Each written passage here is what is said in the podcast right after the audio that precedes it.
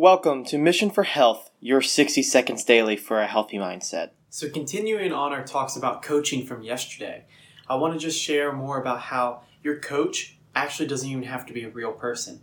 Yeah, you can be coached by somebody that's not a real person. And what I mean by that is by books and podcasts. Uh, one thing that I've started doing in my car is calling it a mobile classroom. So every time that I get in my car by myself, I just turn on either a podcast or a book and I get to learn and I get to be coached by those people that have written those those things or shared on those podcasts. And it's been amazing to be able to see how much changed in my life by just filling my mind with constant educational materials versus just listening to the radio. Because what does that really provide to us? Um, my favorite book and kind of started it all is called The Compound Effect by Darren Hardy. So if you're looking for a place to start, start there. The Compound Effect by Darren Hardy.